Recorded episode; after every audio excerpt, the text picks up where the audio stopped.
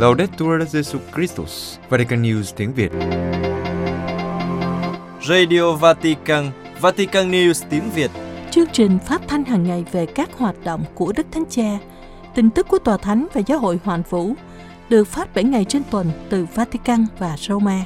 Mời quý vị nghe chương trình phát thanh hôm nay, thứ ba ngày mùng 5 tháng 4 gồm có Trước hết là bản tin Kế đến là mục Giáo hoàng và người trẻ. và cuối cùng là gương chứng nhân. Bây giờ kính mời quý vị cùng Văn Cương và Xuân Khánh theo dõi tin tức.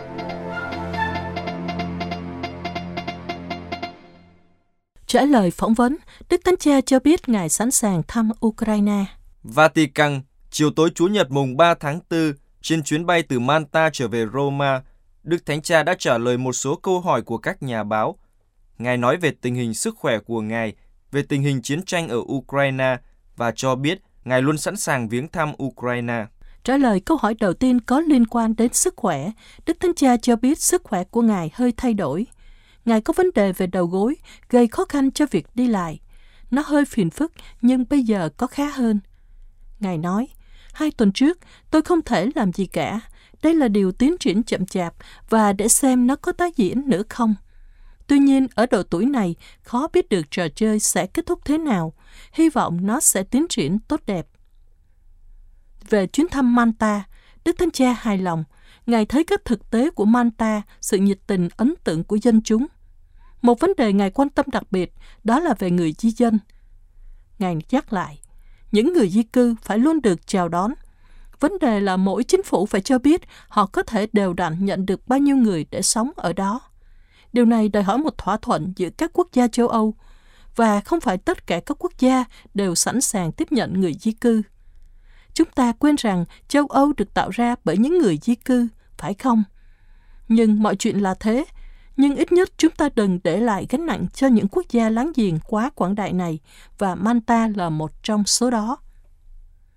Một ký giả nói rằng với tình hình chiến tranh tại Ukraine, sự hiện diện của Đức Thánh Cha ở đây ngày càng cần thiết và hỏi rằng một chuyến đi như vậy có khả thi không và Ngài phải có những điều kiện gì để có thể đến đó. Trả lời câu hỏi, Đức Thánh Cha lặp lại rằng chiến tranh luôn là một hành động man rợ, một điều vô nhân chống lại tinh thần nhân đạo. Tôi sẵn sàng làm bất cứ điều gì cần được thực hiện và Tòa Thánh đang làm mọi việc có thể. Về việc thăm Ukraine, Đức Thánh Cha nói, Tôi thành thật trả lời rằng tôi đang có ý định đi, rằng khả năng sẵn sàng của tôi vẫn không đổi. Tôi sẵn sàng. Đức Thánh Cha nói rằng một chuyến đi đến Ukraine là một trong những đề xuất mà Ngài đã nhận được, nhưng Ngài không biết liệu nó có thể thực hiện được không, nó có phù hợp không và liệu điều đó có tốt nhất không, hoặc nếu có phù hợp để thực hiện, liệu Ngài có nên đi không. Tất cả điều này còn chưa rõ ràng.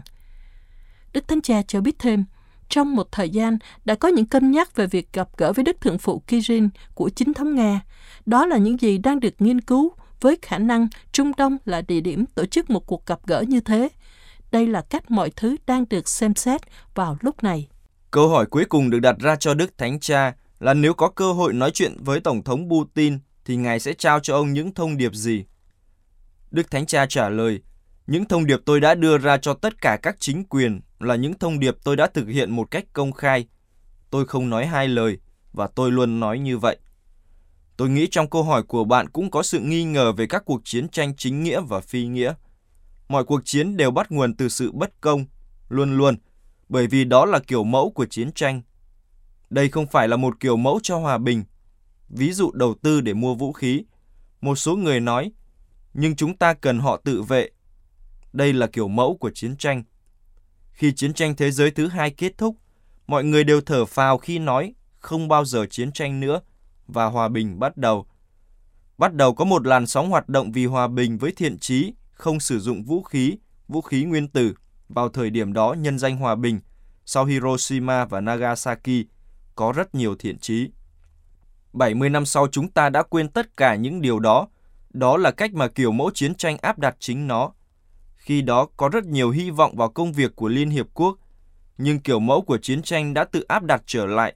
Chúng ta không thể hình dung một kiểu mẫu khác. Chúng ta không quen nghĩ về kiểu mẫu hòa bình nữa. Đã có những người vĩ đại như Gandhi và những người khác mà tôi đề cập trong thông điệp Fratelli Tutti, những người đã đặt cược vào kiểu mẫu hòa bình. Nhưng là loài người, chúng ta cứng đầu. Chúng ta yêu thích những cuộc chiến tranh với tinh thần của Cain. Không phải ngẫu nhiên mà ngay từ đầu Kinh Thánh, vấn đề này đã được trình bày. Tinh thần giết chóc của người theo tinh thần của Cain thay vì tinh thần hòa bình. Đức Thánh Cha đã chia sẻ một kinh nghiệm cá nhân vào năm 2014. Ngài đã thăm Redibulia và nhìn thấy tên của những người đã chết. Tôi thực sự đã khóc vì cay đắng. Sau đó khi đến cử hành thánh lễ ở Anzio và nhìn thấy tên những người đã nằm xuống ở đó đều là những người trẻ, Ngài cũng đã khóc. Ngài nói, chúng ta phải khóc trên những nấm mồ. Đức Thánh Cha nói tiếp, có những điều tôi tôn trọng bởi vì có vấn đề chính trị. Khi có lễ tưởng niệm cuộc đổ bộ Normandy, một số người đứng đầu chính phủ đã cùng nhau đến để tưởng nhớ nó. Tuy nhiên, tôi không nhớ có ai nói về 30.000 thiếu niên bị bỏ lại trên bãi biển. Tuổi trẻ không quan trọng, điều đó khiến tôi băn khoăn, tôi đau buồn. Chúng ta không bao giờ học được bài học của chiến tranh. Xin Chúa thương xót chúng ta, tất cả chúng ta, mỗi người trong chúng ta đều có tội. Các giám mục Pháp họp hội nghị khoáng đại mùa xuân. Lộ Đức, các giám mục Pháp sẽ nhóm họp đại hội mùa xuân từ ngày mùng 5 đến mùng 8 tháng 4 tại Lộ Đức để đưa ra các cam kết cụ thể về việc bảo vệ ngôi nhà chung, đánh giá hiệu quả của các biện pháp được áp dụng liên quan đến các trường hợp lạm dụng trong giáo hội và bầu chủ tịch hội đồng giám mục. Hội nghị toàn thể của các giám mục Pháp sẽ có một cử chỉ biểu tượng khi mà cuộc chiến của Nga tại Ukraine bước sang tháng thứ hai. Hội nghị sẽ khai mạc vào thứ Ba ngày 5 tháng 4 với thánh lễ tại đền thờ Đức Mẹ Mân Côi do Đức cha Philip Lonchina, giám quản tông tòa của giáo phận Thánh Volodymyr Legrand của Paris, giáo phận của các tín hữu công giáo Đông phương Ukraine ở Pháp, Benelux và Thụy Sĩ. Buổi chiều làm việc đầu tiên và buổi sáng ngày thứ Tư 6 tháng 4 sẽ được dành cho chủ đề sinh thái học toàn diện. Đây sẽ là phiên cuối cùng trong số 4 phiên suy tư, một chu kỳ được bắt đầu trong hội nghị tháng 11 năm 2019, xuất phát từ thông điệp Laudato Si của Đức Thánh Cha. Trong 3 năm, mỗi giám mục đến Lộ Đức cùng với một vị khách trong giáo phận, người đặc biệt tích cực trong việc thiết lập các sáng kiến xanh. Để diễn tả mong muốn của các giám mục trong việc khởi xướng một phương thức hiệp hành, các tín hữu của các hệ phái khác cũng được tham dự. Năm nay, một lần nữa đại diện của các giáo hội tin lành Armenia và chính thống sẽ tham gia trao đổi ý kiến. Vào cuối 3 năm làm việc, một báo cáo sẽ được soạn thảo, một văn bản tóm tắt các báo cáo khác nhau do các giám mục đề xuất ở cuối các khóa họp trước sẽ được trình bày. Nhưng con đường hoán cải sinh thái sẽ tiếp tục. Vào thứ Tư, một loạt các cam kết cụ thể sẽ được công bố. Trong đại hội toàn thể lần trước, Hội đồng giám mục Pháp đã công nhận trách nhiệm thể chế về bạo lực mà các nạn nhân của các vụ lạm dụng trong giáo hội phải gánh chịu và chịu kích hệ thống của các vụ bạo lực này, xác nhận nghĩa vụ công nhận công lý và sự đền bù đối với những nạn nhân này. Các biện pháp đã được đưa ra kể từ đó và giờ đây các giám mục hứa sẽ cung cấp một bản cập nhật về tiến độ của các biện pháp được đưa ra vào chiều thứ Tư ngày 6 tháng 4, dự kiến sẽ có cuộc họp với Chủ tịch Cơ quan Quốc gia độc lập về công nhận và sửa chữa và với Chủ tịch của Quỹ Cứu trợ và chống lạm dụng trẻ em. Các giám mục sẽ tiếp tục công việc của mình vào sáng thứ Năm và kết thúc vào trưa thứ Sáu. Chủ tịch mới của Hội đồng Giám mục Pháp sẽ được giới thiệu vào chiều thứ Năm trong một cuộc họp báo. Giáo hội Hàn Quốc ca ngợi anh hùng yêu nước An Jung Gung. Seoul, Đức Tổng giám mục Peter Chung Sun Tak của Tổng giáo phận Seoul đã bày tỏ lòng kính trọng đối với người công giáo yêu nước và anh hùng độc lập An Jung-gun trong một thánh lễ dỗ lần thứ 112 của ông. An Jung-gun sinh năm 1879 ở tỉnh Hoang Hae, nay là một phần của Triều Tiên trong một gia đình theo Phật giáo. Năm 1897, cả gia đình trở lại công giáo. An trở thành cộng tác viên của các nhà truyền giáo công giáo, đồng thời tham gia hoạt động giải phóng Hàn Quốc khỏi sự chiếm đóng của Nhật Bản. Sau đó ông bị bắt giam và bị hành quyết năm 1910 khi mới 31 tuổi. Trong nhiều thập kỷ, giáo hội công giáo đã lên án hành động của An và coi ông như một kẻ sát nhân vì vụ ám sát Thủ tướng Nhật Ito. Tuy nhiên, lập trường của giáo hội đã thay đổi vào năm 1990, thời của Đức Tổng giám mục Boroki Nam, Tổng giám mục bản xứ đầu tiên của Seoul. Năm 1993, Đức Hồng Y Stefan Kim Su Hoan của Seoul đã dâng thánh lễ tưởng niệm đầu tiên cho An và tuyên bố hành động anh hùng của ông không vi phạm đức tin công giáo. Trong khi đó, Đức Hồng Y Kim cho biết, mặc dù sống một cuộc đời rất ngắn ngủi, An đã vượt qua cuộc khủng hoảng với niềm tin vững chắc vào Chúa Giêsu Kitô và Công giáo, tất cả vì độc lập của Hàn Quốc và hòa bình của Đông Á. An đã hành động vì chính nghĩa bảo vệ đất nước, Đức Hồng Y Kim nói. Trong thánh lễ dỗ lần thứ 112 của vị anh hùng yêu nước ngày 26 tháng 3 vừa qua, Đức Tổng giám mục Trung ca ngợi An là một vị tử đạo yêu nước, đấng đã hy sinh mạng sống như Chúa Giêsu vác thánh giá để cứu chuộc nhân loại. Ngài nói, An là một vị tử đạo yêu nước, được ca ngợi là một trong những anh hùng độc lập được kính trọng nhất ở Hàn Quốc.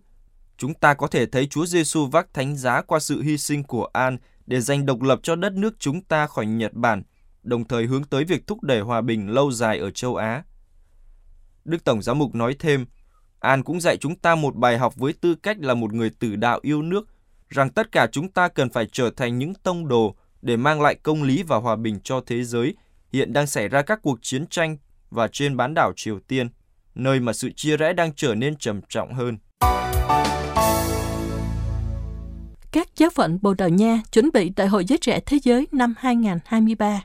Lisbon, từ ngày 26 đến 31 tháng 7 năm 2023, 17 giáo phận Bồ Đào Nha sẽ đón tiếp các bạn trẻ hành hương tham dự Đại hội Giới Trẻ Thế Giới trước khi họ tập trung chính thức ở Lisbon từ ngày mùng 1 đến mùng 6 tháng 8 năm 2023.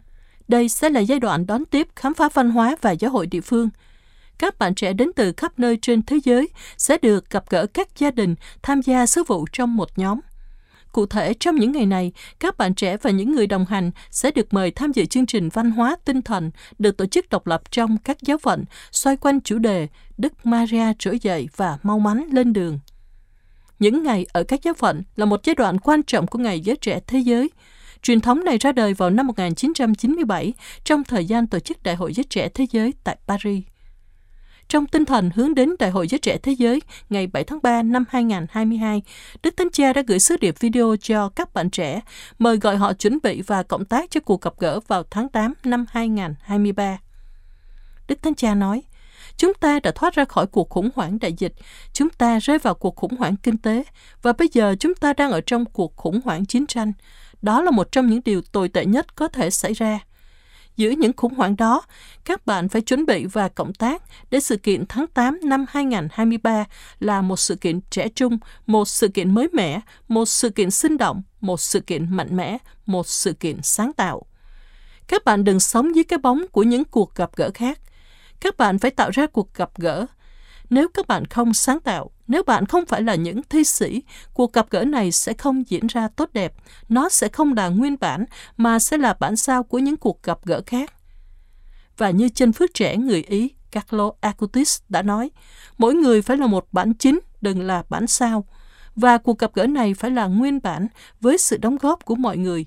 Các bạn phải tạo ra nó, hãy can đảm và tiến bước trong sứ điệp, Đức Thánh Cha cũng hứa trong thời gian chuẩn bị này, Ngài luôn đồng hành và cầu nguyện cho các bạn trẻ để cuộc gặp gỡ này mang lại hoa trái, nghĩa là khi rời khỏi cuộc gặp gỡ này, mỗi bạn trẻ sẽ trở nên tốt hơn. Các lãnh đạo tôn giáo ở Thánh Địa lên án các hành vi bạo lực.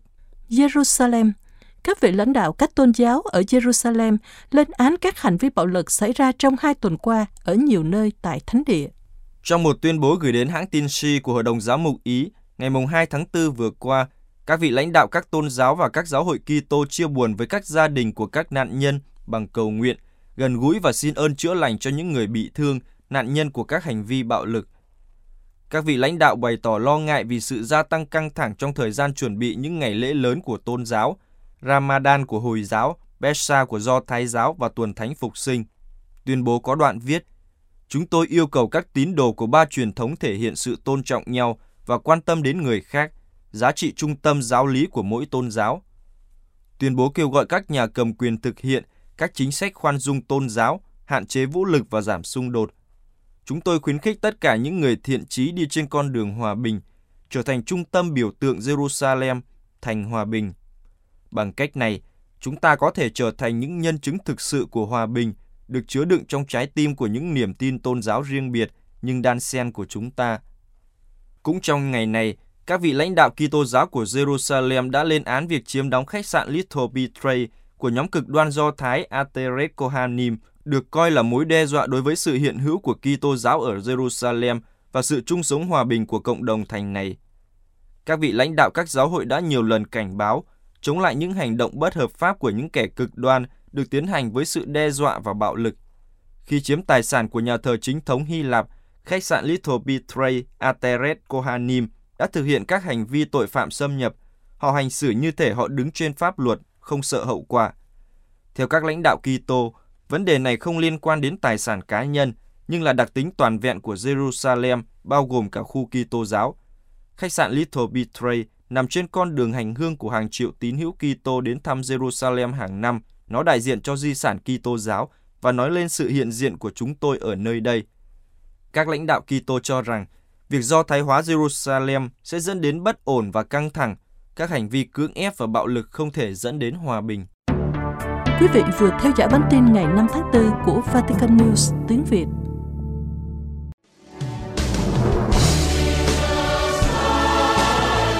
Vatican News tiếng Việt Chuyên mục Giáo hoàng và người trẻ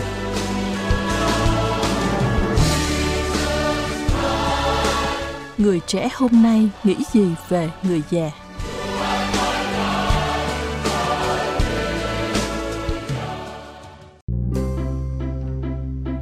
Xin chào, chào mừng các bạn quay trở lại với chương trình Giáo hoàng và người trẻ và như thường lệ với người dẫn là mình, Jen Kabur và Trung Hưng. Các bạn thân mến, chương trình Giáo hoàng và người trẻ là một không gian gặp gỡ giữa những giáo huấn và quan điểm của giáo hội. Với những quan điểm, suy tư và chia sẻ của những bạn trẻ hôm nay, chương trình mong muốn là nhịp cầu kết nối tư tưởng, là không gian kết nối tiếng nói và chung tay vào hành động vì tin mừng các bạn nhé. Các bạn thân mến, ở tuần rồi thì chúng mình đã cùng với nhau đọc về câu hỏi số 118 về gia đình có đóng góp gì cho xã hội. Và chúng mình một lần nữa thấy được tầm quan trọng của gia đình khi mà thấy rằng là từ nơi gia đình chúng ta được nuôi dạy và học tập những tính cách, những giá trị nhân bản. Và con đặc biệt nhớ là chúng mình có nói tới một cụm từ với con là hơi trừu tượng, hơi khó hiểu đó. Nhưng mà con thấy là khá là tóm tóm kết khá là cô động đó là sự nhân bản hóa xã hội. Đúng rồi, ở đây là bạn trẻ lưu ý nhé. Nhân bản ở đây á, nghĩa là giá trị cơ bản của con người như là tình thương, lòng cảm thông, à. tình liên đới, vân vân và mây mây. Và người ta ước muốn những giá trị này đó phổ khắp toàn xã hội. Vì hiện nay đi đâu thì người ta cũng thấy nào là sự thở ơ, vô cảm, rồi nào là xô xát, quấn ừ. rộn khi quẹt xe, va chạm trên đường, yeah, trong yeah. khi chỉ cần là một lời xin lỗi chân thành hay là sự cảm thông thì cuộc sống cũng nhẹ nhàng khá nhiều đúng không? Ừ, đúng rồi đó. Tự nhiên thầy nói tới ờ, xô xát quẹt xe trên đường cái làm con nhớ tới một cái video cũng lan truyền trên mạng xã hội đó. Một thanh niên cao lớn đi xe rồi bị một anh khác nhỏ con hơn va trúng mà anh cao lớn này là không chịu nghe anh kia xin lỗi mà cứ sấn tới hầm hố la lối rồi cuối cùng là anh này bị một người khác dạy cho một bài học và kết quả là rất avatar với đôi mắt cấu trúc luôn thầy Ừ, ừ. Đúng là trường hợp này á, người ta gặp thấy rất là nhiều đó. Ừ, Con kể ví dụ này ờ, vì người ta xem video rất là nhiều và họ comment là chỉ cần là nhẫn nhịn cảm thông với nhau một chút thì có lẽ là mọi chuyện đã nhẹ nhàng hơn bao nhiêu rồi. Hay là bây giờ dân cư mạng có người ta hay nói đó là tuổi trẻ chưa chạy sự đời đúng không? Ừ cũng cũng có thể là đúng. Tuổi mới lớn là thường có các bạn chỉ cần là coi như một chút thôi là đưa hết cả gia đình họ hàng bạn bè chí cốt đó chỉ vì là gọi là nhìn đẻo. Sao sao nhìn đẻo đó? Là biết nhưng mà biết đâu người ta chỉ cần một sự chín chắn hơn một sự trưởng thành hơn thì có thể là sẽ khác ừ, mà tự nhiên bạn trẻ nói đến cái sự chín chắn rồi uh, trưởng thành á thì mình thấy có điều gì đó nó linh với câu hỏi của ngày hôm nay của chúng mình sẽ đọc đó ừ?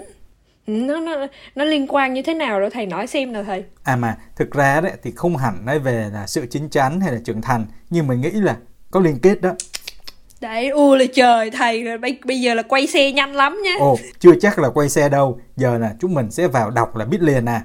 Mà số này á, mình nghĩ chúng ta đang nói về gia đình á, thì tại sao chúng mình không dành nguyên một số nói về những bậc đáng kính trong gia đình đi? Đó là người cao tuổi có vai trò gì trong gia đình? À, hay nói tới sự trải nghiệm để người ta điềm đạm nhẹ nhàng hơn mà lại còn đang nói về gia đình thì đúng là không nhắc tới người cao tuổi trong nhà là thiếu sót rồi. Đúng rồi, đúng rồi. Và đây đây con thấy ngay câu hỏi số 121 và con chưa đọc nhưng con cũng phần nào đoán được là một chút bị bởi vì là người cao tuổi cũng là một trong những người họ dễ bị tổn thương. Nên con nghĩ là khi mình đọc và hiểu biết về sự hiện diện của họ trong gia đình trong xã hội thì giúp chúng mình trân trọng họ hơn. Con nói con nói thế không biết là có đúng thầy. Ừ, không biết là có đúng không thì thôi thì bây giờ mình đọc trước cho nha dạ. Sự hiện diện của người cao tuổi sống trong gia đình cho thấy giá trị của họ trong đời sống gia đình cũng như trong xã hội.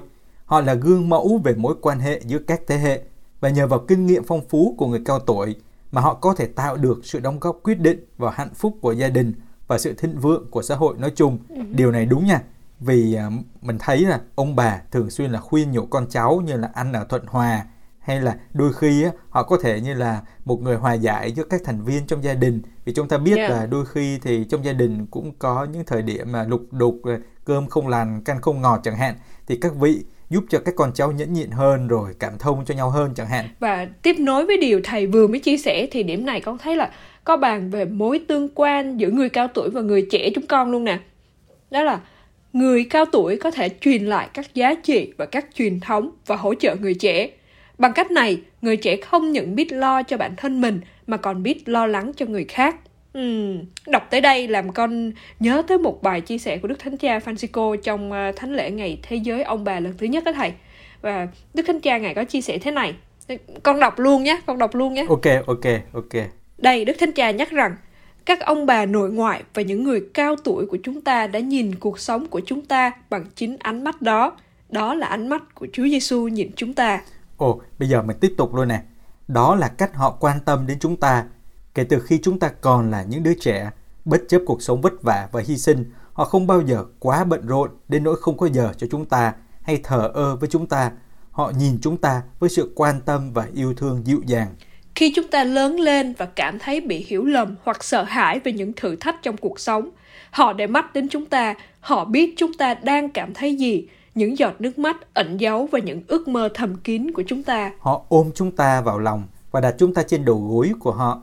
Tình yêu đó đã giúp chúng ta trưởng thành. À và còn nữa này thầy, vừa rồi là mình đang đọc về ánh mắt rồi sự quan tâm của ông bà dành cho con cháu nha. Còn bây giờ là con cháu đối với ông bà nè. Ồ, đâu đâu, bạn trẻ thử đọc xem nào. Đây đây, hướng về các thế hệ con cháu thì Đức Thánh Cha có nói. Còn chúng ta thì sao?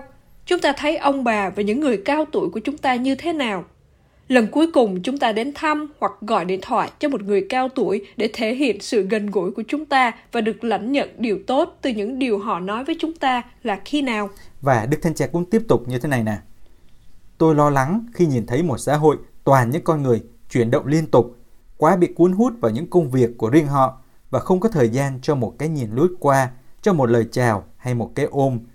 Tôi lo lắng về một xã hội nơi các cá nhân chỉ đơn giản là một phần của một đám đông vô danh, là chúng ta không còn có thể tìm kiếm và nhận biết nhau. Ừ. Và Đức Thánh Cha tiếp tục, ông bà của chúng ta, những người đã nuôi dưỡng sự sống của chúng ta, giờ đây khao khát sự quan tâm và tình yêu của chúng ta. Họ mong mỏi sự gần gũi của chúng ta. Chúng ta hãy ngước mắt lên và thấy họ, ngay cả như Chúa Giêsu nhìn thấy chúng ta. Ừ, tự nhiên đọc xong những ờ, lời chia sẻ của Đức Thánh Cha thì làm con đúng là tự nhắc nhở bản thân nhớ đến ông bà đó. Những ngày còn nhỏ thì mình ờ, ở với ông bà mặc dù là không cùng nhà nhưng mà những lần gặp mặt hay thăm hỏi hay lắng nghe những câu chuyện ngày xưa mình cảm nhận được cái cái mà họ họ hiểu mình, họ lắng nghe mình và yêu thương mình rồi cố gắng dạy bảo mình á và đúng là chúng ta đôi khi tụi tụi con có thể là đôi khi bận rộn quá mà tự đặt đúng là phải tự đặt cho mình câu hỏi là cái cái cái cái cái cuộc điện thoại gần đây nhất chúng ta nói chuyện với ông bà là khi nào á và con cảm nhận được điều mà như đức thánh cha nói là họ nhìn mình như chính Chúa Giêsu nhìn một cái nhìn yêu thương con cháu Đúng rồi đó. Những chia sẻ này á, cũng làm cho chính bản thân mình á, nhớ đến ông bà của mình á, như là à, bà hay là nhắc là sốt sắng đi lễ hay là sống ngoan ngoãn rồi học tập tốt khi mà bà còn sống với mình á. Và tới đây á, thì hy vọng là chúng ta hãy trân trọng sự Yeah. hiện diện của ông bà, những người cao tuổi để thấy được là nơi họ giá trị truyền thống và lịch sử rồi là sự khôn ngoan và đặc biệt là tình yêu trong gia đình của chúng ta đó. Và để kết cho số tuần này, chúng mình sẽ đọc một đoạn trong sách Huấn Ca để thấy rằng trong Kinh Thánh người già rất được kính trọng. Người cao niên phán đoán, bậc kỳ lão chỉ bảo, thật đẹp đẽ biết bao, sự khôn ngoan của các vị bồ lão. Tư tưởng và ý kiến của các bậc danh nhân thật đẹp đẽ chừng nào. Giàu kinh nghiệm là triều thiên cho bậc bô lão, lòng kính sợ Đức Chúa là niềm hãnh diện của các ngài. Các bạn thân mến, chương trình Giáo hoàng và người trẻ muốn là nhịp cầu kết nối tiếng nói của Đức Thánh Cha và quan điểm của giáo hội với các bạn. Và các bạn có thể cộng tác bằng cách gửi những câu hỏi hay những thắc mắc, tranh trở hay ý tưởng kiến thức sáng tạo và mới mẻ cho chương trình của chúng mình qua địa chỉ email giáo hoàng và người trẻ a gmail.com hay nhắn tin cho chúng mình qua trang Facebook Vatican News tiếng Việt hoặc để lại các dòng comment trên YouTube nhé. Hẹn gặp lại các bạn vào thứ ba tuần tới. Xin, Xin chào và hẹn gặp lại.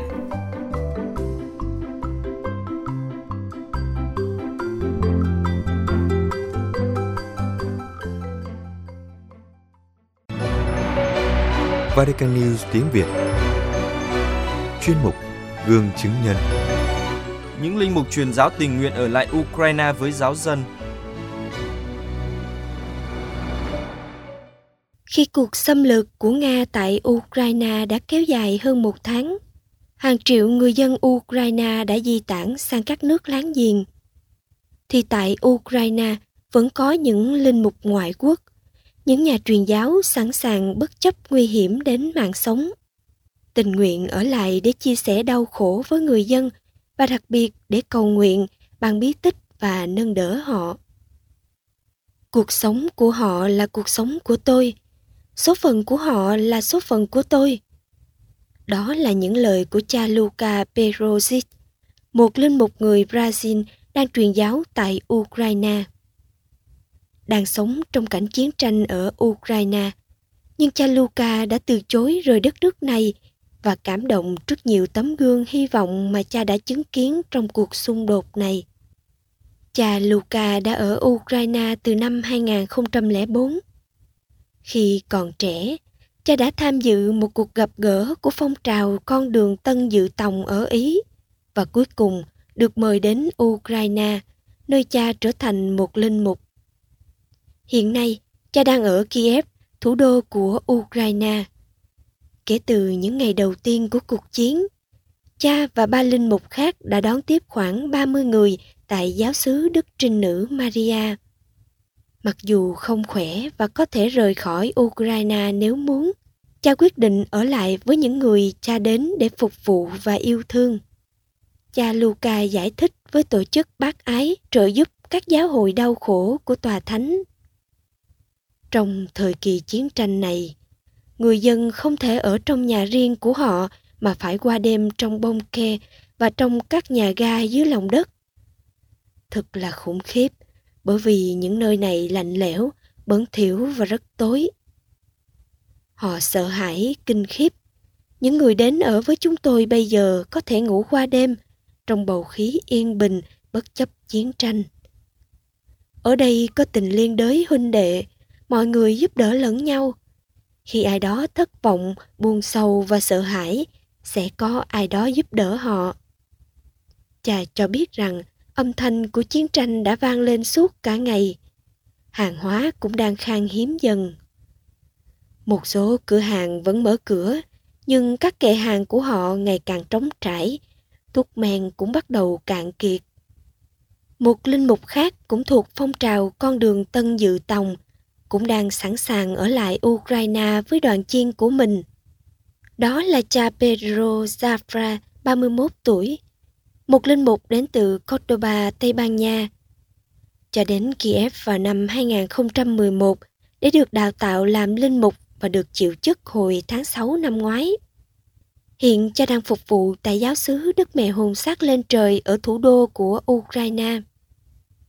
Mặc dù chiến tranh bùng nổ, nhưng vị linh mục này vẫn quyết định ở lại với giáo dân của mình và không rời bỏ Ukraine. Cha nói rằng đó là một cuộc chiến nội tâm và cho biết cha đã tìm thấy câu trả lời trong lời cầu nguyện với một đoạn từ phúc âm nói về sứ vụ truyền giáo và sự hỗ trợ của ơn Chúa để thực hiện nó. Và đó là lý do tại sao cha quyết định ở lại. Cho đến ngày 24 tháng 2, khi Nga bắt đầu xâm lược Ukraine. Cuộc sống trong giáo xứ vẫn giống như bất kỳ nơi nào khác. Nhưng kể từ khi chiến tranh bắt đầu, giáo xứ đã trở thành một trung tâm tiếp nhận, nơi có hơn 20 giáo dân phải trú ẩn dưới hầm vì nhà của họ không đủ an toàn. Cha Zafra nói khẳng định, tôi không phải là anh hùng. Tôi không thể tự mình giải quyết tình huống này. Chính Chúa là đấng ban cho tôi sức mạnh thông qua lời cầu nguyện và các bí tích. Cha giải thích. Có những lúc tôi trở nên hơi lo lắng trong sự vô nghĩa khi không hiểu lý do về khía cạnh con người của những gì đang xảy ra. Nhưng bây giờ tôi đã tìm thấy nhiều ý nghĩa hơn trong lời cầu nguyện và các bí tích. Những điều ban cho tôi ân sủng để không bỏ trốn và kiên trì với những người đau khổ. Cha cho biết, cộng đoàn trong thời chiến của cha thức dậy lúc 7 giờ 30 sáng. Cùng nhau cầu nguyện, ăn sáng và sau đó dành cả buổi sáng để làm các công việc khác nhau. Cha thường đến thăm những người bệnh và người già không thể rời khỏi nhà của họ để mang mình thánh cho họ và bất cứ thứ gì họ có thể cần. Ngoài ra, giáo xứ Đức Mẹ Hồn xác lên trời còn là một trung tâm phân phối viện trợ nhân đạo vì có rất nhiều người, kể cả những người ngoài đạo, đến đây mỗi ngày để xin giúp đỡ về vật chất và tài chính. Phần lớn các dịch vụ cơ bản như trạm xăng, siêu thị và nhà thuốc vẫn mở cửa. Cha Zafra cho biết rằng họ đi lại bình thường, mặc dù đôi khi họ nghe thấy tiếng nổ ở xa. Giáo sứ cũng tiếp tục các hoạt động tương đối bình thường, mặc dù họ đã dời thánh lễ lên sớm hơn để các tín hữu có thể trở về nhà trước giờ giới nghiêm và đôi khi trước nguy cơ có thể bị đánh bom, họ đã chuyển xuống cử hành thánh lễ ở tầng hầm. Trong những tuần gần đây, họ đã cử hành hai thánh lễ rước lễ lần đầu và ba lễ cưới. Cha Zafra cũng lưu ý rằng vào tháng trước, số người tham dự thánh lễ đã tăng lên. Cha giải thích. Mọi người đến để tìm kiếm câu trả lời cho sự đau khổ. Trước đây họ có công việc, dự án cuộc đời của họ và bây giờ tất cả đều đã biến mất. Họ không còn bất kỳ sự an toàn nào nữa và họ đang tìm kiếm câu trả lời từ Chúa. Cha nhấn mạnh đến nỗi đau khổ vô cùng của người dân Ukraine. Có rất nhiều căng thẳng, lo lắng cho an ninh, cho chính cuộc sống của mình. Sự không chắc chắn phát sinh bởi việc họ không biết điều gì sẽ xảy ra. Họ sống từ ngày này sang ngày khác. Chúng tôi không biết liệu mình có còn sống vào ngày mai hay không.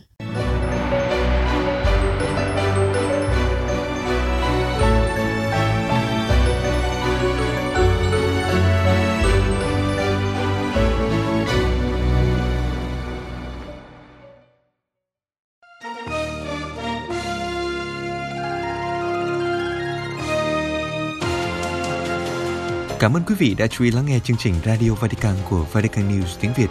Xin Thiên Chúa chúc lành cho quý vị và toàn gia quyến. Laudetur Jesu Christus, ngợi khen Chúa Giêsu Kitô.